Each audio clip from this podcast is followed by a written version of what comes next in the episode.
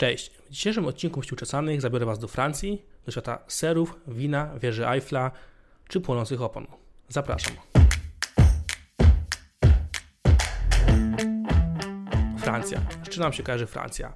Z Kylianem Mbappé, z wieżą Eiffla, z ciekawą i bogatą historią, ale też ze strajkami, rewolucjami, budowaniem barykad na ulicach i kolejnymi starciami z policją. Francuzi rewolucje, strajki i bunty mają we krwi, mają to w swojej historii. Jeżeli tylko tak szybko, pobieżnie spojrzeć na historię Francji, to Francuzi oblali monarchię absolutną Ludwika XVI, ścinając głowę na gilotynie w trakcie rewolucji francuskiej. Francuzi oblali monarchię Bourbonów w rewolucji lutowej oraz kończyli żywot drugiego cesarstwa francuskiego rewoltą paryską. Także przez ostatnie 230 lat około mieliśmy dwa królestwa francuskie, dwa cesarstwa i pięć republik. Większość z nich kończyło żywot jakąś rewolucją wywołaną niezadowoleniem ludności z warunków życia, z pensji czy z nierówności społecznych. I tej historii rewolucji, tego, że Francuzi buntować się lubią, tego są świadomi zarówno sami Francuzi, jak i ich przywódcy polityczni. I tak na przykład, gdy odrestaurowywano Paryż według planu barona Haussmana w czasie drugiego cesarstwa francuskiego, zbudowano go w taki sposób, by stolica Francji była łatwa do obrony przed protestującymi. Czyli gwieździsty rozstaw ulic, proste i szerokie ulice, które spotykają się w jednym punkcie, mniej więcej na środku Paryża. Ulice szerokie dlatego, że na szerokiej ulicy jest ciężko zbudować barykadę rewolucjonistom, a długie i proste, dlatego że armia, żołnierze mogą strzelać z karabinu czy z armaty na wprost do protestujących. Jak nie ma zygzaka, zakrętu, za którym się można schować, to łatwiej jest bunt w mieście opanować. Francuzi również mają święto narodowe 14 lipca, które jest świętem Bastylii, a dokładnie dniem, kiedy Paryżanie zdobyli Bastylię, co było symbolicznym początkiem rewolucji francuskiej, tej pierwszej. Już przechodząc do współczesnych strajków, możecie pamiętać dość medialny strajk żółtych kamizelek, który rozpoczął się w 2018 roku w odpowiedzi na drożejące paliwo oraz kolejny podatek na to paliwo nałożony, który dość szybko przekształcił się w ogólnonarodowy strajk wielu profesji niezadowolonych ze swojego poziomu życia i reform proponowanych przez rząd. Ale w ostatnich latach we Francji strajkowali niemal wszyscy. Mieliśmy strajki taksówkarzy, kontrolerów lotów, pracowników kolei, pracowników sektora publicznego, znowu kolejarzy, pracowników służby zdrowia w trakcie COVID-u, strajki nauczycieli, czy w końcu strajki pracowników oczyszczania miasta. A pomiędzy tymi wszystkimi strajkami zdarzały się strajki ogólnokrajowe, które łączyły różne grupy zawodowe, a nawet ludzi, którzy nie byli w związkach zawodowych zrzeszeni. To, co jest piękne w strajkujących Francuzach, to to, że oni sztukę strajku opanowali do perfekcji. Żeby Wam zobrazować, o czym mówię, to można na przykład zobaczyć zdjęcia strajkujących kierowców tramwajów, którzy zbudowali grilla na kółkach, którego da się osadzić na szynach tramwajowych. I tak jak strajkujący tłum posuwa się ulicami miasta, tak ci kierowcy tramwaju tego grilla popychają po trach tramwajowych, no, które w zasadzie idą przez całe miasto i mogą karmić strajkujących kiełbaskami z grilla. Innym świetnym obrazkiem, który widziałem, to akurat było w trakcie strajku strażaków. Otóż strajkujący strażacy, poza tym, że w momentach, kiedy policjanci chcieli interweniować, podpalali swoje ognioodporne kostiumy, no bo ciężko zaaresztować kogoś, kto płonie, to w momencie, kiedy policja użyła armatek wodnych, strażacy wyciągnęli swoje węże strażackie i swoje armatki wodne i się nawzajem z policją tą wodą oblewali. Oczywiście wodą pod ciśnieniem wystarczającym, żeby policjanta czy strażaka wywrócić, ale był to po prostu świetny obrazek, jak policjanci mogli zasmakować swojej własnej broni. Z tych bardziej oczywistych metod, no to mamy palenie opon czy palenie śmieci, które zalegają obecnie na ulicach Paryża, gdyż najnowsze strajki rozpoczęły się w Paryżu właśnie od strajku służby oczyszczania miasta. Tutaj interweniować nawet chciał minister spraw wewnętrznych Francji, który poprosił paryski ratusz o to, żeby przymusił część pracowników oczyszczania miasta do usprzątnięcia paryskich ulic, ponieważ ministerstwo obawia się o zdrowie mieszkańców, kiedy te wszystkie szczury i nieczystości biegają po ulicach. Jednak pani burmistrz Paryża odpowiedziała, że ona wspiera strajkujących. Innym świetnym działaniem podejmowanym przez strajkujących Francuzów jest taktyka na Robin Hooda, czyli zabierzmy bogatym, dajmy biednym. Strajkujący więc na przykład zajmowali bramki na autostradach i przypuszczali auta za darmo, by państwo nie zarabiało na ich zdaniem za wysokich taryfach za przejazd autostradą. Ale zabawniejszym przykładem tej taktyki strajków na Robin Hooda są pracownicy elektrowni, którzy również we Francji strajkują w ostatnim czasie, co skutkowało blackoutami w niektórych regionach Francji. Ale ta, ta taktyka i zastosowanie tutaj polega na tym, że elektrownie dostarczają prąd za darmo do szkół, do uniwersytetów czy do domostw o niższym przychodzie, a specjalnie odcinają od prądu wille polityków, wille biznesmenów czy bogacze dzielnice miast. A jak już wspomniałem o szkołach i uniwersytetach, to nauczyciele odmawiają prowadzenia zajęć w niektóre dni w ciągu tygodnia, a studenci okupują niektóre wydziały, co również uniemożliwia prowadzenie zajęć. Ogólnie w tym roku związki zawodowe wezwały już do sześciu strajków generalnych na terenie całego kraju. Podczas pierwszego tego strajku pod koniec stycznia na ulicę Paryża wyszło ponad milion osób. Ponad 40% pociągów we Francji zostało odwołanych. Paryskie metro działa z opóźnieniem, a 1 piąta lotów do Paryża również jest odwoływana, ponieważ strajkują również kontrolerzy lotów. Po tym pięknym wstępie pewnie się zastanawiacie, dlaczego Francuzi strajkują. Zazwyczaj chodziło o proponowane reformy prawne, które miały ograniczyć albo odebrać pewne przywileje różnym grupom społecznym. Jednak trzeba zauważyć, że w prawie francuskim wielu grupom społecznym przysługują, nawet jak na standardy europejskie, bogate przywileje. Jednym z takich przykładów są baltnice opery paryskiej, które mogły przejść na emeryturę już w wieku 42 lat na mocy przywileju, które nadał im król Ludwik XIV w 1689 roku. Co ciekawe, przywilej ten dotyczył jedynie baletnic opery paryskiej. Inne baletnice we Francji to nie dotyczyło.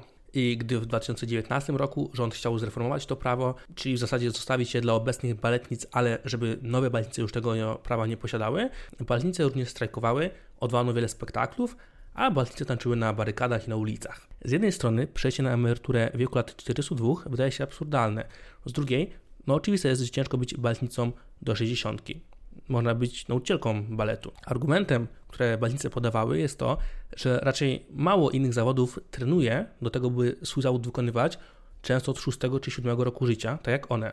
Innym przykładem są pracownicy kolei, którzy również mogli się ubiegać o wcześniejszą emeryturę już w wieku lat 50, czyli w zasadzie 10 lat przed normalnym wiekiem emerytalnym we Francji. A co ciekawe, mieli oni zapewnioną pracę na całe życie. To znaczy, nie dało się ich w zasadzie zwolnić czy zredukować etatów, poza jakimś tam dyscyplinarnym zwolnieniem, które też było trudne, oraz ich przyszła emerytura była obliczana na podstawie średniej pensji z ostatnich 5 lat.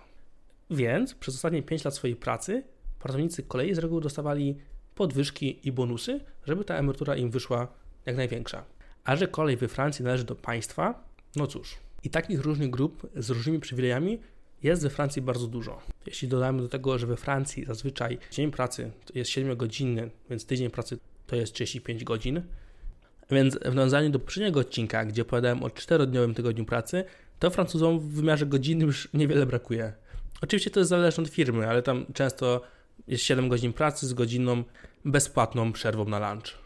Jeśli dodamy do tego wiek emerytalny na poziomie 62 lat, zarówno dla kobiet, jak i mężczyzn, należy do jednych z najniższych w Europie, a jednocześnie średnia długość życia Francuza i francuski jest jednym z najwyższych w Unii Europejskiej, powoduje, że rządzący zaczynają się obawiać o fundusze kraju. O fundusze kraju, którego ilość emerytów w roku 2050 ma wzrosnąć z 16 do 21 milionów. Kraju, którego 14% PKB wydaje się na pensje budżetówki. I biorąc te wszystkie czynniki pod uwagę, nie można się dziwić, że zadłużenie Francji już przekroczyło 113% PKB. W Polsce, gdzie często mówi się, że zaraz będziemy drugą Grecją, nasze zadłużenie sięga 53% PKB. Oni są na 113. Tak więc politycy i kolejne rządy, widząc, że budżet się nie spina, że nie ma za bardzo wyjścia z tej kiepskiej sytuacji finansowej, proponują kolejne reformy przez lata. A Francuzi w odpowiedzi proponują kolejne strajki przez lata. No bo nikt w końcu nie lubi tracić swoich przywilejów. Argumentem ludzi, argumentem ulicy, argumentem związków zawodowych z reguły jest to, że zamiast odbierać przywileje czy podnosić wiek emerytalny, lepiej byłoby obłożyć wyższymi podatkami firmy czy najbogatszych mieszkańców Francji. I tak strajki, które działy się w ten weekend i w poprzednim tygodniu, dotyczyły propozycji rządu do podniesienia wieku emerytalnego z lat 62 do 64. Mimo, że spotkało się to z niezadowoleniem społecznym, a reformę tą popiera ledwo 32% Francuzów, zostało to przegłosowane w Senacie, ale żeby się to prawo uprawomocniło, musiałoby jeszcze zostać przegłosowane w Zgromadzeniu Narodowym. Problem w tym, że koalicja rządząca, na której czele stoi Macron, Macron nie ma większości w Zgromadzeniu Narodowym. Obawiając się porażki w tym głosowaniu, premier Francji powołała się na artykuł 49.3 francuskiej konstytucji, która pozwala przepchnąć prawo bez tego głosowania. Ale, ale jak to? Jak to tak sobie można przepchnąć prawo bez głosowania? To po co w ogóle jest ta izba? No jest to pewien taki wyjątek, że zrobić tak można, ale wtedy opozycja ma prawo do zgłoszenia bardzo szybko wotum nieufności wobec rządu, co oczywiście zrobiła. Nawet dwukrotnie, bo dwa różne ugrupowania opozycyjne wezwały tego wotum nieufności, które właśnie, jak to nagrywam, czyli w poniedziałek o godzinie 19 trwa to głosowanie. To jest ciekawe, jak się zastanowić, jak dużym obciążeniem dla budżetu Francji musi być ten niski wiek emerytalny, te przywileje, ten sposób, w jaki ten kraj jest zarządzany, ponieważ kolejne rządy przez lata próbują reformować ten system, co im się nie udaje. Jak duża jest potrzeba reform, jeśli rząd, widząc ponad milion ludzi na ulicach Paryża strajkujących, przepycha, ryzykując odwołaniem tego rządu, przepycha reformę podwyższającą wiek emerytalny. Ale sam temat wieku emerytalnego jest czymś głębszym, co dotyka również nas, nie tylko Francji, bo trzeba pamiętać, że jedną z obietnic, które wyniosły PiS do władzy obok 500, było obniżenie wieku emerytalnego, który poprzedni rząd podniósł. Jak dla mnie, osoby 25-letniej, zmiana wieku emerytalnego o 2 czy 3 lata jest czymś tak odległym, że mnie to w zasadzie nie interesuje, nie porusza mnie to. Zastanawiam się, czy tak samo czują się emeryci, jeśli mówi się im o zmianach klimatu i o tym, że powinni dbać, być bardziej ekologiczni, czy oni się tak samo, że to jest coś, co na nich nie wpłynie, jest dla nich odległe i po co się tym zajmować. Ale faktem jest, że w zasadzie prawie każdym kraju europejskim społeczeństwa się starzeją. Wraz z niżem demograficznym ostatnich lat i małą dzietnością, która sugeruje, że nic się nie zmieni, oraz rosnącą długością życia, ilość emerytów, które nasze pokolenie będzie musiało utrzymać, będzie większa. Jednym z powodów, dlaczego w większości krajów te systemy emerytalne nie działają i wymagają nieprzyjemnych reform, jest to, że są one po prostu przestarzałe. Wysokość tego wieku emerytalnego w wielu krajach europejskich ustalany był w latach powojennych. I tak w Polsce ustaliliśmy wtedy wysokość wieku emerytalnego na lat 60 dla kobiety i 65 dla mężczyzny. Jednak średnia długość życia w Polsce w roku 1950 wynosiła około 60 lat, więc statystycznie niewielu Polaków czy niewiele Polek miało tej emerytury w ogóle dożyć. W tej nieszczęsnej Francji powolnie ustalono wiek emerytalny na lat 65, kiedy średnia długość życia tam wynosiła 66,4 roku, czyli no w zasadzie niecałe półtorej roku powyżej tego progu przejścia na emeryturę. W następnych latach natomiast obniżono go do obecnej granicy lat 62. Biorąc pod uwagę, jak wydłużyła się nasza średnia długość życia, w Polsce sięgając ponad lat 70 dla mężczyzny i prawie 80 dla kobiet, dość naturalne wydaje się, że również nasz czas pracy w ciągu tego życia powinien się wydłużyć. Jednak nie jest to takie proste. Częstym argumentem związków zawodowych jest to, że o ile 65-letni polityk, profesor, pracownik biurowy czy biznesmen prawdopodobnie mógłby swoją pracę wykonywać kilka lat dłużej, bo jest na tyle sprawny umysłowo, choć czasem słuchając co starszych polityków lub rozmawiając ze starszymi profesorami czy dziekanami na uczelni, miewam pewne wątpliwości. O tyle w przypadku 65-letniego stolarza, robotnika, górnika, pracownika kolei czy stoczniowca, jego ciało po 45 latach ciężkiej fizycznej pracy jest tak wyeksploatowane, że nie jest on w stanie wydajnie dalej pracować w swoim zawodzie. Jednocześnie to te zawody fizyczne, w których ciężej jest pracować na starość, są tymi gorzej opłacanymi, więc ci ludzie mają mniejsze szanse odłożyć pokaźną sumę pieniędzy na emeryturę albo dorobić się dwóch kawalerek na wynajem, które pozwoliłyby im sfinansować swoje lata starości.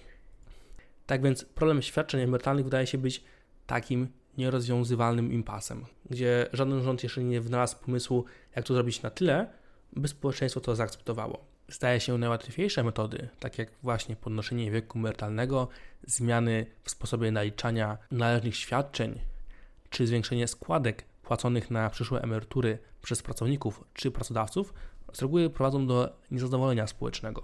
Istnieją też inne sposoby, takie jak wprowadzanie zmian w prawie migracyjnym, by przyciągnąć imigrantów by uzupełnić luki niżu demograficznego i zmienić tą strukturę społeczną na bardziej możliwą do podtrzymania rosnącej liczby emerytów, czy zachęcanie emerytów do pozostania choć częściowo aktywnymi zawodowo na pół etatu czy na ćwierć etatu.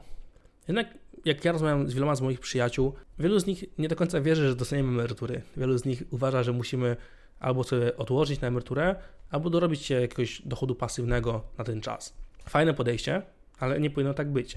Może za 10 czy 20 lat, jak dojdzie do pewnej zmiany pokoleniowej, będziemy jako społeczeństwo na tyle dojrzali, by te zmiany systemu emerytalnego logicznie i sprawiedliwie przeprowadzić. Nie wiem, może. To co wiem, to to, że Francuzi na pewno pójdą jeszcze na kilka strajków w tym roku. A że montuję ten odcinek we wtorek, to mogę Wam powiedzieć, że rząd francuski nie upadł.